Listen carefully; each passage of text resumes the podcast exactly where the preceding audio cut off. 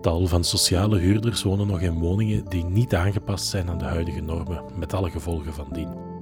41% van hen leeft in energiearmoede.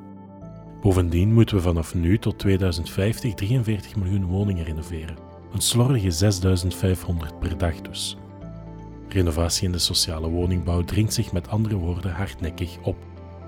Maar hoe verlopen die renovaties hier in België? Wat gaat er goed, wat kan er beter? En waar moeten we zeker op letten? Architectura gaat in deze tweedelige podcastreeks op zoek naar antwoorden op deze vragen, met Rick Neven als uw host. Deze podcastreeks is mede mogelijk gemaakt door Buildup, Finstral, Sto, Rockpanel, Ito Daalderop en Wienerberger. We beginnen deel 2 met Hans Kools van Wienerberger, Jo Nijssen van Finstral en Alexander Rickert van Sto. Ik ben uh, Alexander, ik werk voor uh, Sto. Uh, Sto is een toonaangevend bedrijf in de bouwwereld, um, voornamelijk gespecialiseerd in buitengevel-isolatiesystemen, waar wij tal van afwerkingsmogelijkheden op kunnen aanbieden. En op welke manier zijn jullie betrokken bij renovaties in de sociale woningbouw? Wij concentreren ons voornamelijk uh, op de buitenschil, op de muren, om die langs de buitenzijde te isoleren en in te pakken. Jo, kunt je jezelf even voorstellen en Finstral? Ik ben uh, Jo Nijssen, ik ben uh, commercieel technisch verantwoordelijke voor Finstral, ramen en deuren. En ik ben verantwoordelijk voor alles wat Vlaamstalig is in België. En op welke manier zijn jullie betrokken bij, bij renovatie in sociale woningbouw? Daar hebben jullie een speciaal systeem voor, hè? Uh, we hebben daar inderdaad een speciaal systeem voor. Uh, maar we zitten uiteraard ook in de bouwschil. Dus het EPL en zo verder is voor ons het allerbelangrijkste. We hebben daarvoor ehm, de in- en overschuifmontage. Wat eigenlijk een renovatiemethode is zonder breekwerk. Waar dat we vooral kosten kunnen besparen en snelheid kunnen genereren. Uh, Hans, kunt jij je iets voorstellen? Uh, ik ben uh, Hans Kools, verantwoordelijke voor productmanagement bij Wienerberger België. Alexander, welke innovatieve oplossing van, van uw bedrijf is het vermelde waard als we het hebben over innovaties in de sociale woningbouw? Um, wij bieden tal van systemen aan met uh, verschillende types van isolatie- en afwerkingsmogelijkheden. Um, het karakter wat wij veel, vaak tegenkomen zijn bakstenen die um, ja, gebruikt werden vroeger. En daar kunnen we dan ook een alternatief voor aanbieden door ja, dus de Clayer B voor te stellen. Dat is in principe een uh, minerale uh, gevelsteenstrip die, we, die geoptimaliseerd is om aan te brengen op gevelisolatiesystemen. En hoe nieuw is het systeem? Het systeem is relatief nieuw in dat opzicht dat wij dit uh, op dit ogenblik in België commercialiseren. En, en waarom is het interessant voor sociale woningbouw? Het authentieke karakter van de wijken of de sociale woningen kunnen behouden blijven. Of je kunt het volledig anders, uh, een ander beeld geven. En het voordeel van een buitengevelisolatie is dat het een vrij slanke oplossing is, waardoor dat je ook bijvoorbeeld geen nieuwe funderingen moet gieten bij renovaties en dergelijke, om bijvoorbeeld de banden beter te kunnen isoleren, omdat die dan breder worden. Jo, jullie hebben ook een, een heel specifiek systeem uh, voor sociale woningbouw, denk ik. Hè? Kunt je nog eens even toelichten? Komt er eigenlijk op neer. Klassieke renovatie wil zeggen dat er vooral veel breekwerken zijn. Dat er bijkomende kosten zijn van uh, afwerking aan dagkanten, schilderwerken en die zaken. Met de in- en overschuifmontage van Finstral kunnen we dus de uh, bestaande situatie, de verbinding tussen de bestaande buitenkader en het ruwbouwgedeelte, dat kunnen we behouden en gebruiken we als het ware als een nieuwe aanslag om een volledig nieuw raam up-to-date uh, in te kunnen monteren. Op die manier kunnen we vier keer sneller werken, uh, met veel minder kosten. Dus geen schilderwerken, geen bijpleisteren. Bij hogere gebouwen hebben we geen stellingen nodig. Dus uh, een systeem om vooral op een hoogwaardige manier snel te kunnen renoveren zonder allerlei bijkomende kosten. En de mensen kunnen er blijven wonen? Absoluut. Uh, een klassieke uh, raamrenovatie met uitbreken en zo verder. Uh, moeten mensen dikwijls verhuizen, omdat ja, breekwerken half op een werf gewoond moet worden. Bij de inschuif- en overschuifmontage is dat niet nodig. En kunnen we eigenlijk een raam renoveren op een 30 minuutjes. Ja, en die overzetmontage, gaat dat dan niet ten koste van, van de daglichttoetreding? Um, klassiek wel. Um, alleen is het zo dat wij met een uh, verborgen vleugel kunnen werken. Waardoor dat wij zelfs uh, in een bestaande buitenkader meer zonlicht kunnen binnentrekken. Dat heeft niet alleen met de profielen te maken, maar ook met de beglazing die dat we zelf maken. En omdat wij alles in eigen hand houden. Wij extruderen zelf, wij ontwerpen zelf, we maken eigen uh, dubbele en driedubbele beglazingen. Hebben eigen hardingsovens.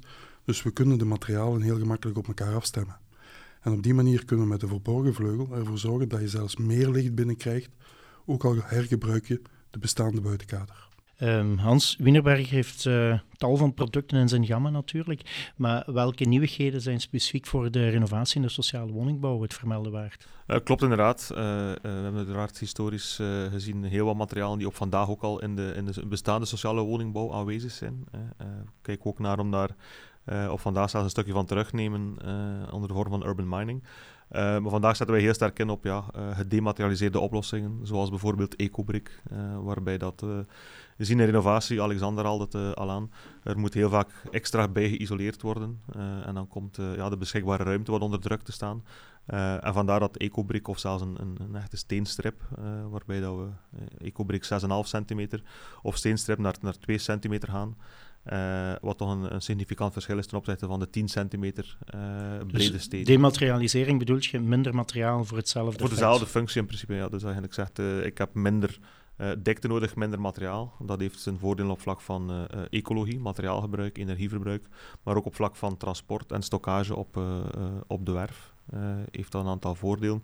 En biedt ook de mogelijkheid, ja, de ruimte dat je wint, door minder dikte te geven aan de afwerkingslaag, ja, die kan je heel vaak gebruiken om extra te gaan isoleren. Mhm. Alexander, wat zijn voor, u de, belangrijkste uitdagingen in de renovatie van sociale woningbouw? Um, de uitdagingen zijn voornamelijk het onder andere ontzorgen van de mensen die er wonen. Um, dat blijkt toch een heel belangrijke doelgroep te zijn. En die wordt, dat wordt soms of onderschat liever, uh, hoe dat die mensen erop reageren. Hoe worden ze geïnformeerd van alles wat dat gaat komen. Maar achteraf, als de woning gerenoveerd is, hoe moeten ze dan met de woning omgaan? Dat is een van de, van de grote factoren die een heel grote rol speelt. Kunt je dat beamen, Jo? Uh, ik ben er zeker van. Uh, de organisatie en alles wat daar rondkomt, dat heeft uh, een hele grote factor op. Maar ik denk ook dat het, en vooral in Vlaanderen, niet snel genoeg gaat. we lopen een heel stuk achter. Dus we hebben zeker snelheid nodig, absoluut. En, en wat zou er moeten gebeuren om, om die snelheid tot stand te brengen? Wel, ik weet dat er veel sociale woningbouwen momenteel aan het samensmelten zijn om onder andere een administratieve rompenslomp uh, te kunnen vermijden. Eén uh, keer de administratie gedaan, kan dat veel vlotter vooruit gaan. Ik denk dat dat de goede weg is. Uh, ja, ik sluit me daar, daarbij aan. En ik denk, ja, een van de belangrijkste uitdagingen is ook om... Ja, het gaat heel vaak over budgetten. maar ik denk ook dat in eerste instantie budget gemaakt moet worden om ja, het bestaande gebouwpatrimonium, sociale woningen die er vandaag zijn, ook te screenen en te gaan bekijken, ja, per wijk of per case, wat is nu de juiste renovatiestrategie? Er is geen uh, eh, 100% sluitende strategie die voor alle uh, cases werkt. Uh, en op vandaag heel vaak dat er ja, foutieve keuzes gemaakt worden door snelle maatregelen, technieken toe te passen, soms zelfs ja, vernieuwing van schrijnwerk, waarbij dan blijkt achteraf, ja, na een aantal jaar, dat dat gesloopt moet worden. Um, en ja, dan hebben er heel veel kosten en middelen in geïnvesteerd, die achteraf dan eigenlijk ja, uh, niet rendabel gebleken zijn, omdat er toch in een masterplan of in een, in een, ja, op een andere orde uh, gerenoveerd moet worden in die, in die week. Dus voldoende onderzoek en screening vooraf, om dan de juiste maatregelen toe te passen, lijkt mij daarin zeer belangrijk. Ja. Ik zie u knikken, Alexander. Uh, dat is iets wat jij zelf ook ondervonden hebt. Ja, al. inderdaad. Dus uh, we hebben dat ook uh, ondervonden, dat de coördinatie soms heel stroef verloopt in dergelijke projecten.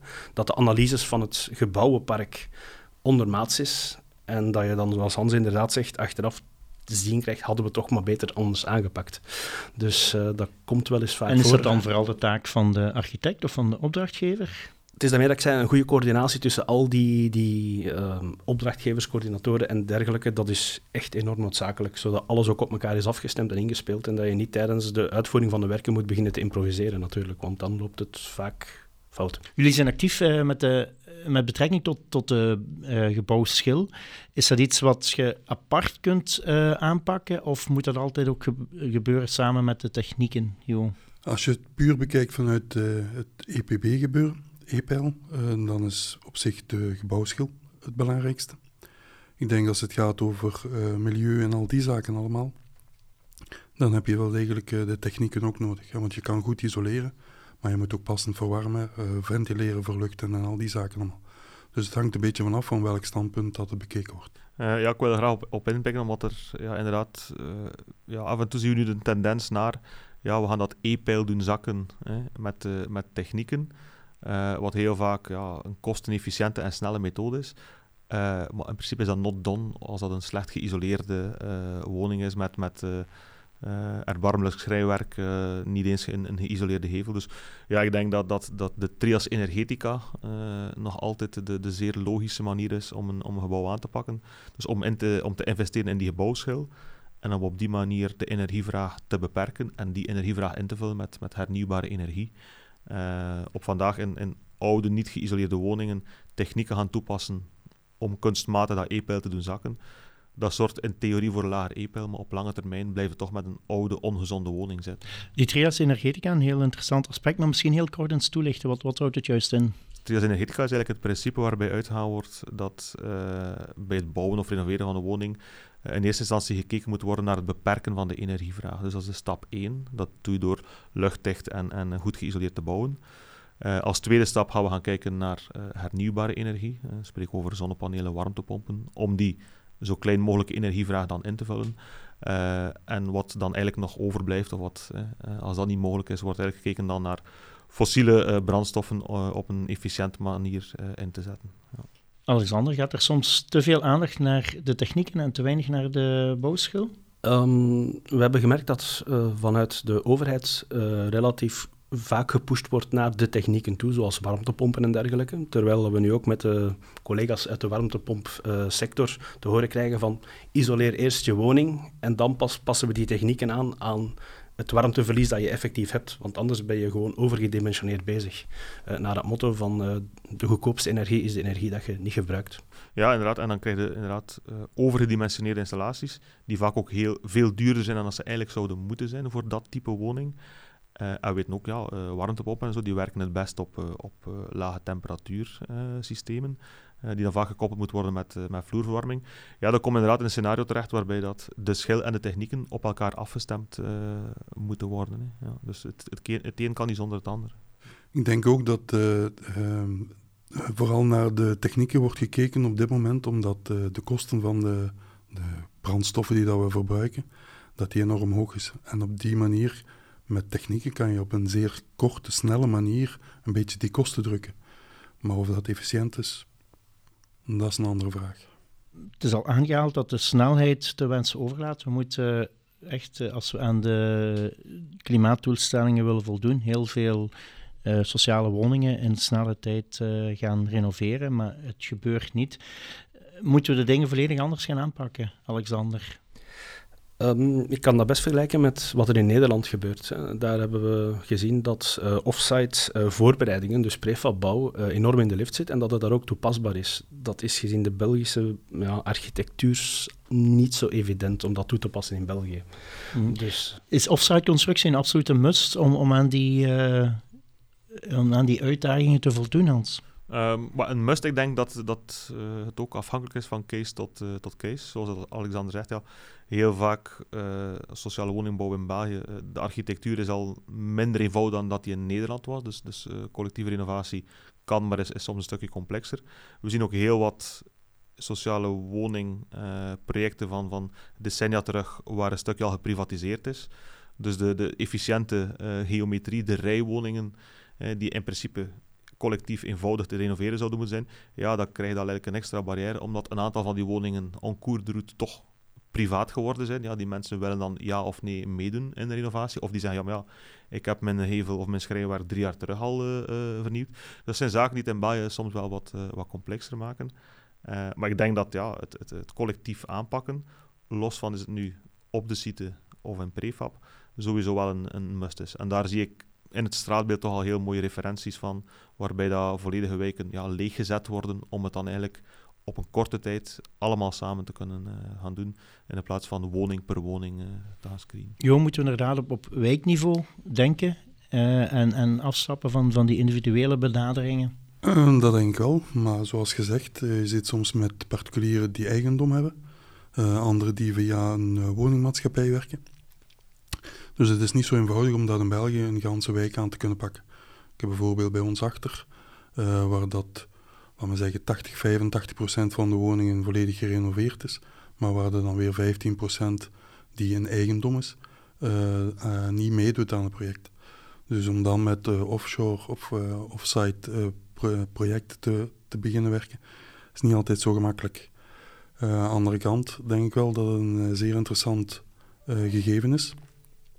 Zeker op het gebied van energieverbruik en al die zaken allemaal. Dus je kan dat veel gemakkelijker allemaal organiseren. Je bent ook meer, vooral met professionals bezig.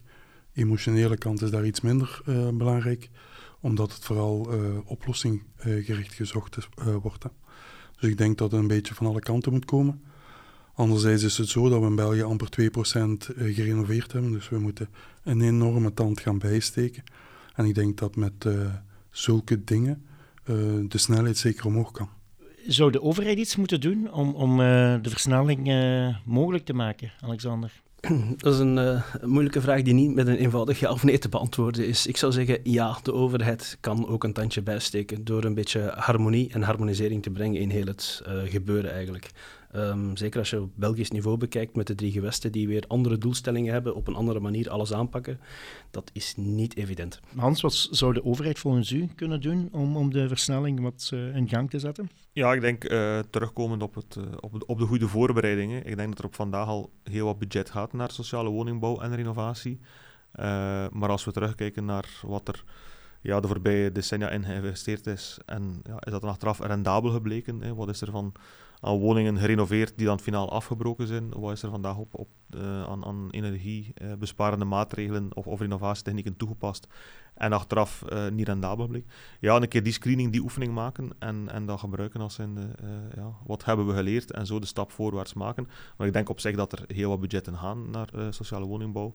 maar dat we hier wel een consensus hebben dat dat ja, zo efficiënt mogelijk moet, moet ingezet worden. Um, en wat in het verleden gebeurd is, is zeker met de beste bedoelingen gebeurd. Maar dat betekent zeker niet dat we uh, niet nog beter kunnen doen. Ja. Hans, volgens u is het ook nodig om de klimaatdoelstellingen te halen, dat, dat we niet alleen veel renoveren, maar dat we ook denser gaan wonen? Ja, klopt. Uh, we zien vandaag een nieuwbouwproject dat er al heel wat andere woonvormen ontstaan. Uh, collectieve huisvesting dan met, maatschappelijke, of met uh, gemeenschappelijke tuinen en functionaliteiten. Die zijn natuurlijk heel vaak niet in de sociale woningbouw van, van decennia terug. Uh, en dat maakt het ook een extra uitdaging om die woningen te gaan renoveren. Je kan die wel gaan renoveren, energiezuiniger maken, voorzien van de nodige technieken. Uh, maar die verdichting krijg je er niet in op die manier.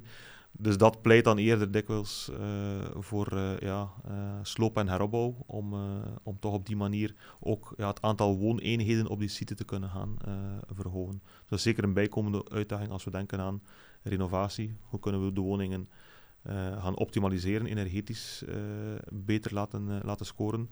In combinatie met ook ja, extra units op die, op die sites. Hans heeft juist ook de kwestie aangehaald van sloop en heropbouw. Wordt er volgens jullie nog te veel afgebroken en nieuw gebouwd en, en te weinig gerenoveerd? Dat hangt er een beetje vanaf hoe je het bekijkt. Het is, een, het is een heel moeilijke evenwichtsoefening dat gemaakt wordt, want als je dan begint met afbreken, komt er ook direct weer een andere kost bij natuurlijk. Dus je schiet die kosten weer de hoogte in. Ook als je dan naar de duurzaamheidsrapportering gaat kijken, je, brengt dan, eh, je behoudt geen oude ondergrond, maar je brengt alles opnieuw aan. Dus uh, de duurzaamheid speelt daar ook een hele grote rol in uiteindelijk. En daar, waarschijnlijk zal dat de komende jaren ook veel belangrijker worden en moeten we ons daar ook gaan beginnen op focussen natuurlijk. Ik denk dat vooral uh, ieder project uh, een keer her uh, en grondig moet bekeken worden. Is het interessant? Is het niet interessant? kunnen we dat duurzaam voor de toekomst en al die zaken? Dus het is niet zo wit of zwart van ja of nee. Nee, klopt. Er wordt heel dikwijls dogmatisch gesproken over. Hè. we moeten slopen en herbouwen of net niet. Maar inderdaad, ik volg jou daar 100% in dat dat, dat, is, dat is geen regel die kan helden voor alle projecten die gerenoveerd moeten worden. Dat moet echt telkens bekeken worden. In deze reeks vroegen we ook naar de gouden tip van onze gasten. Hoe moeten we met renovatie in de sociale woningbouw omgaan? Alexander, Jo en Hans delen hun wijsheid. Duurzame keuzes maken, zowel op menselijk als op technisch gebied. Dus dat houdt in wat we hier al besproken hebben van um, Moeten we de mensen erbij betrekken? Ja, nee. Um, moeten de mensen langere tijd uit de woningen blijven? Ja, nee. Um, welke technieken passen we toe? Wordt er uh, afgebroken? Wordt er gerenoveerd? Wordt er vernieuwbouwd, zogezegd? Dus al dat soort zaken spelen een hele grote rol in het sociale gebeuren, zal ik het zo noemen. Ik sluit me daar een beetje mee aan. Dus ik zou zeggen, denk zeker ook eens aan andere montagemethodes die dat, uh, de kosten kunnen drukken en vooral veel sneller zijn. Um, ja, ik zou ook zo dan uh, nog wel meegeven dat er ja, uh, toch sterk moet ingezet worden op renovatie van de gebouwschil om te vermijden dat we binnen 20, 30 jaar terug in de situatie komen dat we zeggen, we hebben vroeger keuzes gemaakt, maar we blijven met oude gebouwen zitten. Dus dat we ja, die Trias Energetica investeren in de gebouwschil, dat dat toch uh, op lange termijn en op korte termijn uh, voor het hoogste rendement zal zorgen. Verder gaan doen we met Roberta Melis van Rockpanel, Olivier van Voren van Ito Daalderop en Helene de Troostenberg van Buildup. Met hen hebben we het onder meer over warmtepomptechnologie, panelen en off-site constructie. Dus ik ben Roberta Melis. Ik uh, werk bij Rockpanel. Ik ben marketingmanager voor de Benelux en een aantal andere landen, waaronder Frankrijk, Italië. Um, Rockpanel is een fabrikant van uh, plaatmateriaal dat gemaakt is uit rotswol. En het is plaatmateriaal dat eigenlijk toegepast kan worden als gevelbekleding bijvoorbeeld, maar ook rondom het dak. En Rockpanel is onderdeel van de Rockwool Groep. Ja. En op welke manier zijn jullie betrokken bij renovaties in de sociale woningbouw? Ja, wij worden eigenlijk, uh, wij leveren regelmatig plaatmateriaal voor in de sociale woningbouw. Dat is dan in de vorm van gevelbekleding. En dat is vooral omdat dat dus plaatmateriaal is dat brandveilig is uh, en ook duurzaam, hè, omdat het recyclebaar is, uh, omdat het voor 50%, meer dan 50% uit gerecycleerd materiaal bestaat. En ook omdat je kan kiezen uit meer dan 200 kleuren. Hm. Oké, Olivier, kunt jij jezelf en uw bedrijf even voorstellen? Uh, hallo, ik ben uh, Olivier van Voren. Ik ben uh, business developer bij Ito Daalderop. Um, dus ik ga vooral proberen partijen samenbrengen, oplossingsgericht denken, um, om eigenlijk de ideale oplossingen in de, in de projecten te gaan integreren. dat is eigenlijk een beetje de, in grote lijnen wat ik doe. wat is Ito Daalderop? Ito is een fabrikant van uh, geothermische warmtepompen, luchtwaterwarmtepompen, uh, ventilatie, D-systemen, boilers. En, en, en, we zijn vooral gericht op duurzame producten die lang meegaan, uh, hoge rendementen halen, dus goede efficiëntie, betaalbaarheid. Zeker in de sociale woningbouw belangrijk dat producten betaalbaar zijn, zowel voor de, de eindgebruiker naar zuinigheid, ook naar de, de uh, de persoon die, die, dit aankoop moet gaan, gaan doen. Uh, dus op dat vlak proberen we echt uh, um, met, dus dat mee te nemen in de ontwikkeling van onze producten. en voor elk budget zijn, er, zijn er producten bij ons in het gamma. Okay. En op welke manier zijn jullie betrokken bij renovaties in de sociale woningbouw? Uh, wij zijn vooral betrokken, uh, uiteraard met onze producten, uh, warmtepompen, ventilatie, zijn eigenlijk onze hoofdproducten, sanitaire waterbolers. Dus wij gaan vooral proberen uh, te kijken hoe dat we onze producten in de renovatie van sociale woningbouw kunnen implementeren. Wij hebben lopende projecten effectief um, in, in Nederland, in België. en dus we, we proberen echt gewoon te kijken, is die bouwschil aangepakt, kunnen we ons warmtepompen gaan integreren. Dat is een beetje de... Helene, kunt u jezelf en, en uw bedrijf even voorstellen? Ik ben Helene Troostenberg, zaakvoerder en founder van Buildup. Een bedrijf waar dat we via offsite bouwen eigenlijk prefab componenten in de fabriek maken voor woningbouw en renovatie. Hmm. En welke innovatieve oplossingen van Ito Daalderop zijn het vermelde waard als we het hebben over renovatie in de sociale woningbouw? Uh, er zijn uh, toch zeker twee uh, oplossingen die ik een beetje naar voren wil schuiven. En de eerste is eigenlijk onze WPU, dat is onze geothermische warmtepomp. de WPU is vooral, is vooral uniek voor twee redenen. Wij werken in de boring zonder glycol. Wij, zijn, wij werken enkel met water, waardoor we verplicht blijven om in positieve temperaturen in de bron te blijven, waardoor ons rendement gemakkelijk, allee, ons water gemakkelijk 10 graden gemiddeld aanneemt uh, en ons rendement aanzienlijk uh, verhoogt. Ook belangrijk naar, um, vooral naar milieu. Mocht er ooit een probleem zijn in de boring uh, en het water zou lekken, dan loopt er bij ons enkel water in de bodem, dus we hebben geen verontreiniging. Terwijl als er glycol in de bodem loopt, dan zit er met bodemverontreiniging. Dus dat geeft wel een aantal, kan problemen geven. een tweede luik van de, onze WPU-warmtepomp is eigenlijk de manier dat we ons sanitair water gaan opwarmen. Dus we gaan eigenlijk ons sanitair water opwarmen via een platenwisselaar, waarbij dat we 100% benutbaarheid hebben van ons vat. We zien vaak bij klassieke boilers dat dat maar 80, 85% is. Wij kunnen tot bijna 100% gaan. En bovendien gaan we ons water gaan opwarmen in trappen, zodanig dat we eigenlijk tot 80% van de opwarmcyclus uh, van het sanitair water in een goed rendement draaien. En dan een tweede product die we op de markt brengen tegen het einde van dit jaar, is de Vincent. En een Vincent is een uniek product, is eigenlijk een luchtwaterwarmtepomp monoblok die zich in de woning bevindt, zonder buitenunit.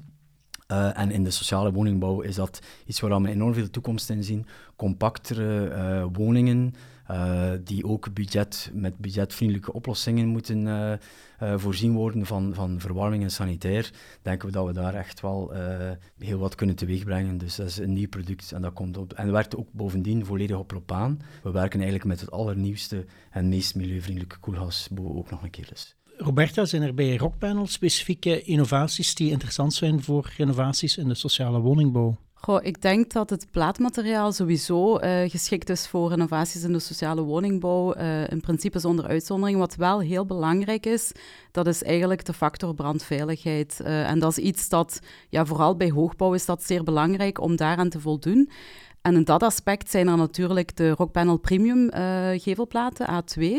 Uh, die dus uh, volgens uh, de bouwvoorschriften ook als onbrandbaar geclassificeerd mogen worden, waardoor ze echt wel heel geschikt zijn voor inderdaad brandveilige woningbouw in de sociale sector. Maar in principe zijn allee, alle platen in, in, in, allee, geschikt voor sociale woningbouw en voor innovaties, omdat ze ook makkelijk geïnstalleerd kunnen worden. Ja, brandveiligheid is een belangrijk principe, zeg je. Zijn er nog, heel, nog andere specifieke aandachtspunten bij renovaties in de sociale woningbouw?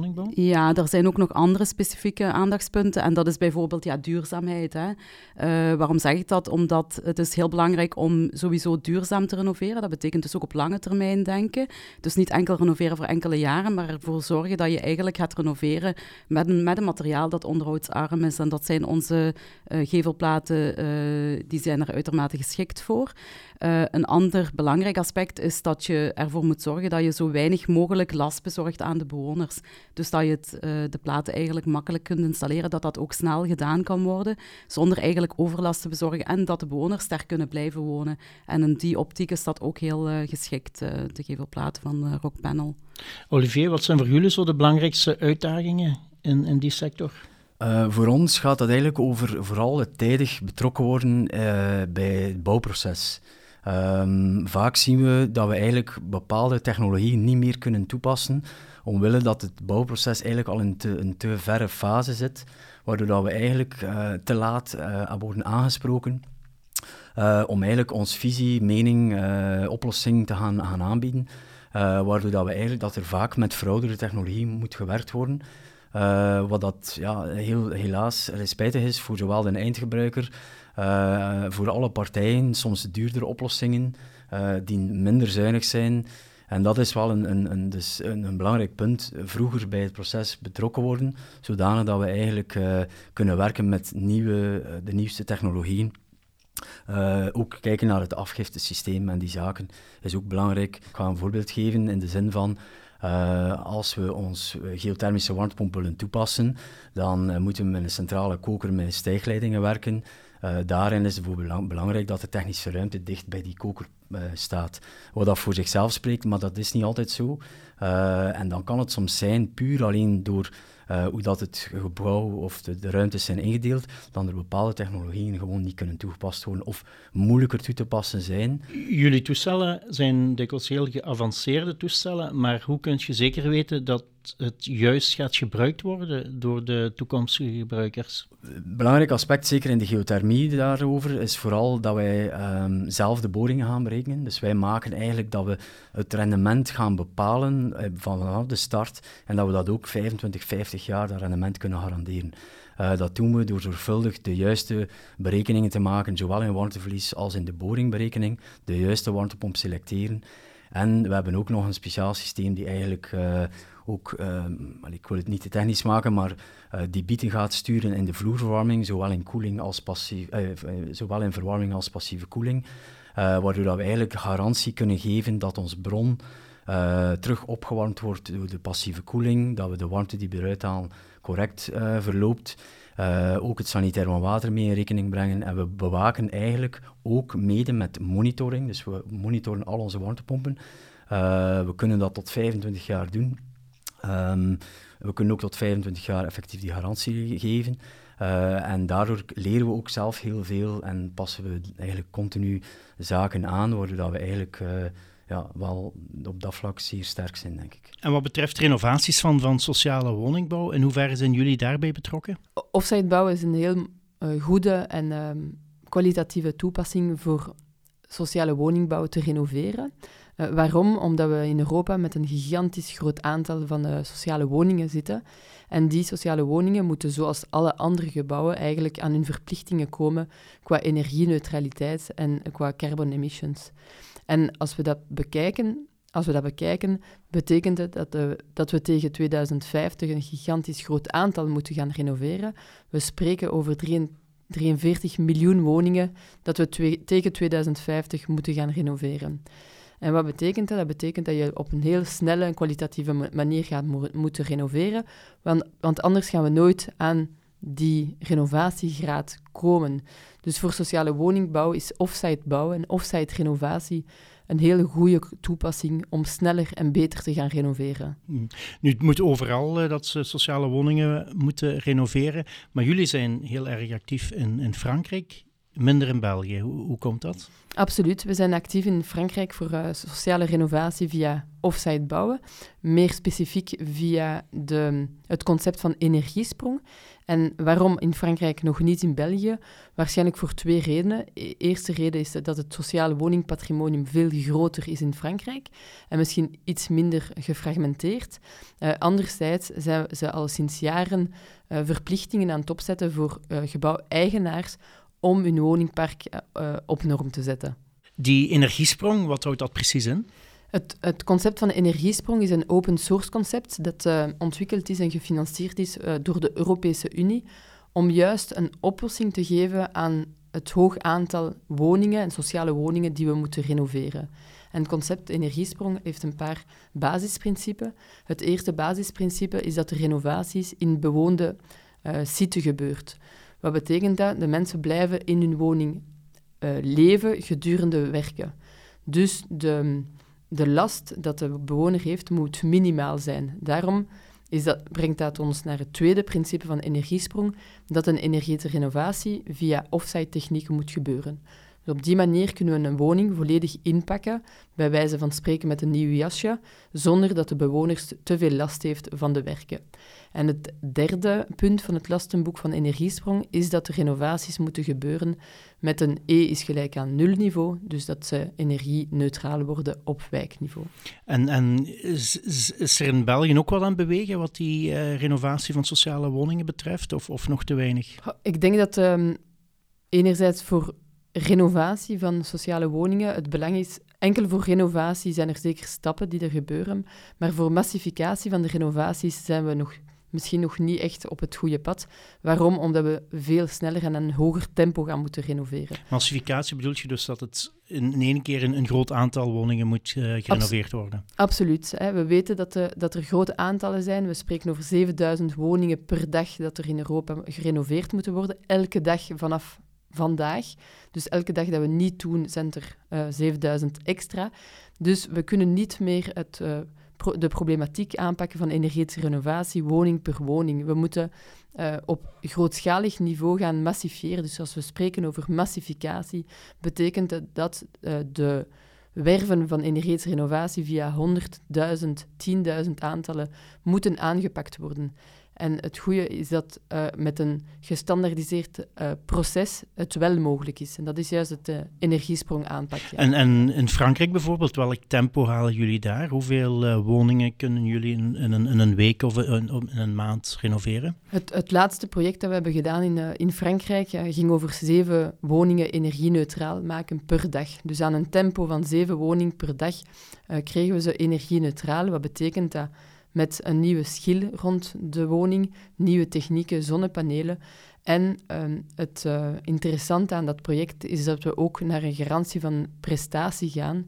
Dus gedurende 30 jaar heeft de eigenaar van het gebouw de garantie dat zijn woningen niet meer gaan verbruiken, dat dat zelf op wijkniveau uh, produceren.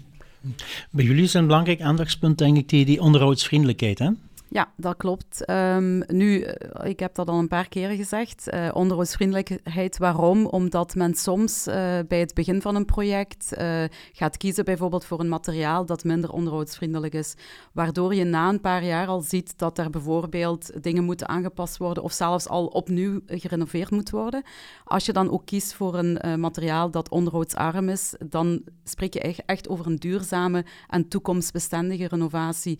Buiten het feit dat de materialen op zich natuurlijk uh, recycleerbaar zijn en dus ook uh, heel erg duurzaam zijn, is het ook wel belangrijk om inderdaad op lange termijn te denken. En niet enkel te denken aan de kost van de aankoop op het moment zelf, maar aan alle facetten die dus tijdens het proces natuurlijk ook meer geld gaan kosten.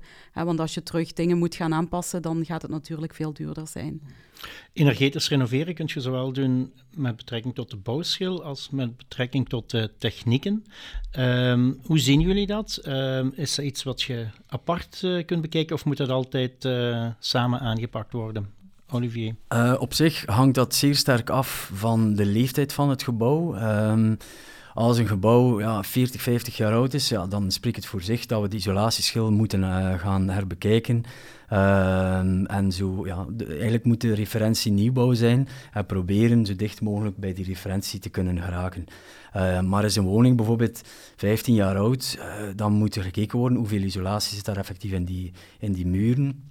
Um, en kijken, ja, welk vermogen moeten we hier nu gaan, gaan insteken en kijken hoe ver is dat nu eigenlijk van die referentie verwijderd. Uh, dus uh, vaak zien wij bij woningen van 15, 20 jaar oud dat we eigenlijk nog perfect uh, weinig of niets moeten doen aan de isolatieschil en toch met die nieuwe technieken kunnen werken, zoals geothermische warmtepompen of luchtwatersystemen. Um, dus dat kan perfect. Ehm, dus dat is wel, en, en, zijn de woningen ouder, ja, dan moet er voor, vanzelfsprekend geïsoleerd worden omdat isolatie natuurlijk de sleutel is om zo weinig mogelijk te gaan verbruiken. Uh, dat blijft nog altijd een van de belangrijkste aspecten in, in renovatie en in, in, in energie en milieuvriendelijkheid. Voor u is het ook heel belangrijk dat alles in één keer gebeurt, dat men niet in stukjes gaat werken, maar dat men zowel de schil als de technieken in één keer aanpakt. Ja, we spreken over een diepgaande en grondige energetische renovatie, in tegenstelling van wat ik zelf noem oplaprenovatie.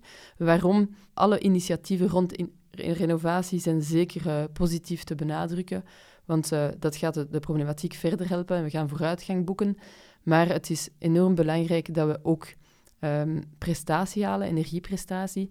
En daarvoor ben ik van mening dat elke euro dat geïnvesteerd is op de juiste manier geïnvesteerd moet worden. Daarvoor zijn we overtuigd dat een diepgaande energetische renovatie onze doelstellingen van 2050 uh, eh, gaan mogelijk maken. Wat is het verschil tussen een oplaprenovatie en een diepgaande energetische renovaties? Een oplaprenovatie gaan we beslissen om dit jaar de ramen te doen, bijvoorbeeld van uh, enkel glas naar dubbel of driedubbel glas. Het jaar daarop gaan we beslissen om het dak te isoleren. Het jaar daarna gaan we beslissen om de gevels te renoveren.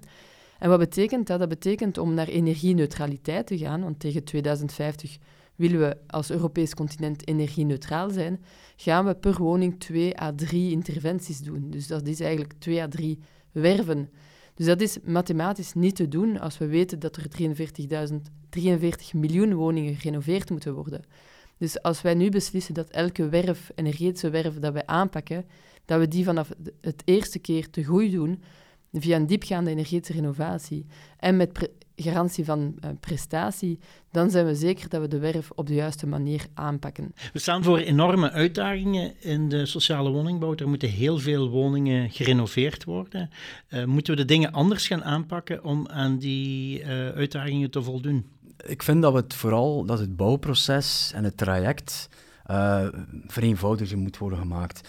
Um, sociale woningbouw is iets aparts. Sociale woningbouw zit vooral in, dat is één partij die uh, eigenlijk beslist over wat dat er allemaal gaat gebeuren.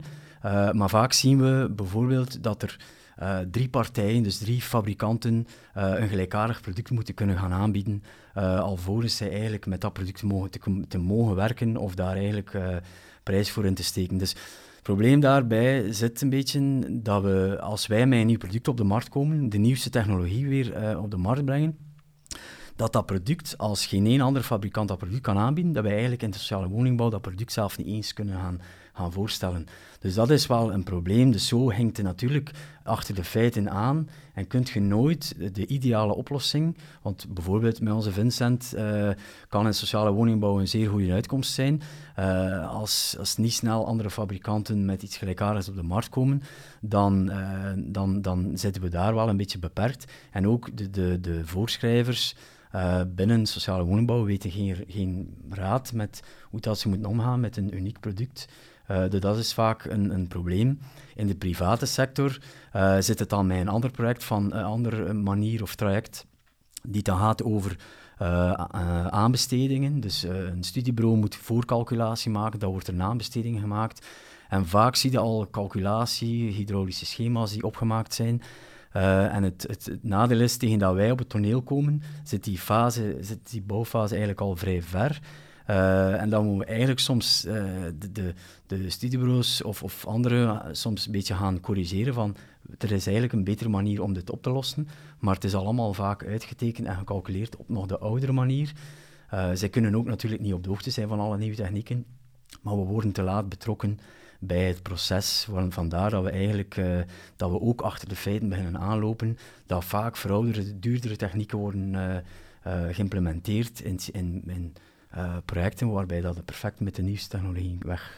Roberta, vind jij dat we dingen anders moeten gaan aanpakken? Ja, ik ben het eigenlijk volledig eens met wat uh, Olivier net uh, zei. Dus ik denk dat het vooral belangrijk is om in de beginfase al allemaal rond de tekentafel, om ons ook te betrekken, zeg maar, fabrikanten, om rond, meer rond de tekentafel te gaan zitten.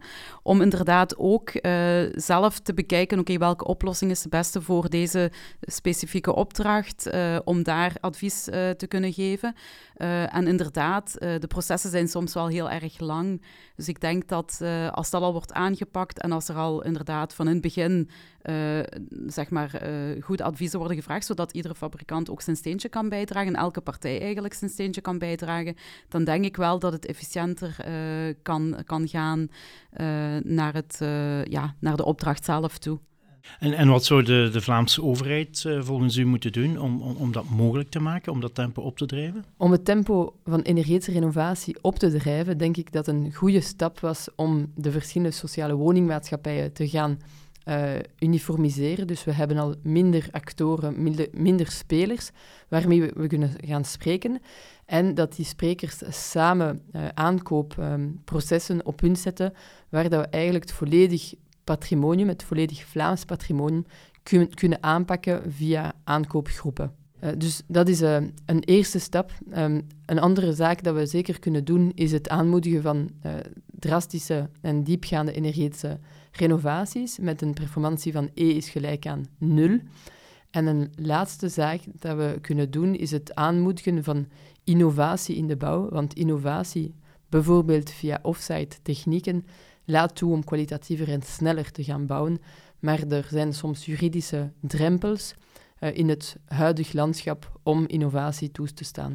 Hoe staan jullie tegenover offsite constructie? Is dat een van de manieren om het uh, doelmatig aan te pakken? Ja, offsite constructie is uh, denk ik ook wel uh, de toekomst. Ik denk dat dat een heel, uh, een heel goed proces is, waarbij dat je inderdaad al bepaalde installaties doet voordat je op de bouw bent, waardoor je op de bouw zelf heel veel tijd kan besparen. Um, waardoor je eigenlijk ook, want we hebben ook tegenwoordig het probleem dat er heel veel vakmensen niet meer, ja, er zijn te weinig vakmensen om het zo te zeggen. Dus dingen die op de werf zelf aangepast moeten worden, ja, daar zijn soms ook niet de, de juiste mensen voor, hebben op dat moment geen tijd, dus processen worden daardoor ook enorm vertraagd. Dus als je uh, dingen al op voorhand kan uh, zeg maar samenstellen en op de, op de bouw zelf, op de werf zelf, dingen gewoon in elkaar allee, moet installeren, zeg maar, dan ga je tijd uh, besparen, je gaat efficiënter werken. Je gaat ook op voorhand al kunnen voorzien, oké, okay, welke technieken kunnen we toepassen? Hè? Want als je dat à la minuut moet doen, ga je misschien ook problemen krijgen daardoor. Gaan dingen niet, niet goed uitgedacht kunnen worden, om het zo te zeggen. waardoor het denk ik ook wel een, een ja, een, een zeer allee, een, een, grote verbetering is naar de toekomst van de bouw toe.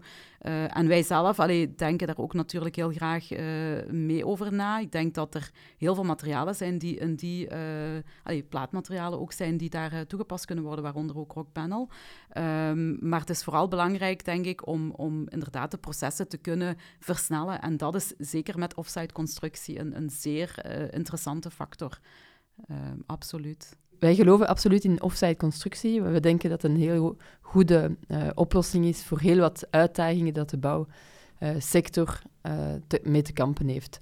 Als het gaat over beschikbaarheid van materialen, kwaliteit van de uitvoering, um, arbeidskrachten en gekwalificeerde arbeidskrachten op de werf te vinden, denken we dat via offsite bouwen je enerzijds de werven sneller gaat kunnen um, afhandelen, maar ook kwalitatiever gaat kunnen monteren. In deze reeks vroegen we ook naar de gouden tip van onze gasten. Hoe moeten we met renovatie in de sociale woningbouw omgaan? Roberta, Olivier en Helene delen hun wijsheid. Mijn tip zou vooral zijn om uh, rekening te houden met de total cost of ownership. Dus kijk niet naar de kostprijs, maar uh, hou rekening met alle factoren die daarbij komen. Dus ook met het onderhoud van materialen, met de, met de duurzaamheidsfactor, met hoe lang je graag wil dat het uh, meegaat en met alle andere kosten die, die daarbij vervat zijn. En dat is wel heel belangrijk om, om dat te berekenen als je zeg maar de kosten opmaakt, het budget. Olivier? Belangrijk daarin is, vind ik, is effectief zoek naar duurzame producten. Uh, producten die lang meegaan, die ook als je die vandaag implementeert in sociale woningbouw of in welk type woning of, of uh, project ook, dat, die, uh, dat wat dat er vandaag integreert, dat binnen 25 jaar ook nog een goed en zuinig ecologisch product is, ook uh, naar afbraak van de producten. Hè, dat gaat dan over die koelhassen, uh, eventueel water in, in, in de bodem in plaats van glycol, al die zaken. Duurzaamheid uh, is, is, een belangrijk aspect. Dus, en ook zorgen voor de nieuwe technologieën integreren en niet met verouderde technieken door het, het, het het klassieke bouwproject of bouwtraject die, die te lang duurt. Dus maken dat we eigenlijk proberen altijd naar die nieuwe technologieën gaan die, die voor lang lange tijd um, kunnen, uh, kunnen ingezet worden. Um, mee de fabrikant, bijvoorbeeld, wij doen ook calculatie naar Um, maar wij doen dat niet alleen om ons product te verkopen, wij doen dat vooral ook om ons rendement te garanderen. Dan na 25 jaar onze geothermische warmtepompen nog altijd aan rendementen draaien van 600% en meer. Uh, die garantie willen wij geven voor, ons, voor onze eindgebruiker. En dat is wel uh, zeer belangrijk dat we daar van in het begin van het project ook dan effectief bij zijn. Helene, als je één gouden tip hebt voor sociale woonmaatschappijen of voor architecten die daarmee bezig zijn, welke zou uw tip zijn? Ik zou zeker aanraden om massaal in te zetten op massificatie van de energetische renovatie via grondige en diepgaande energetische renovatie met garantie van performantie.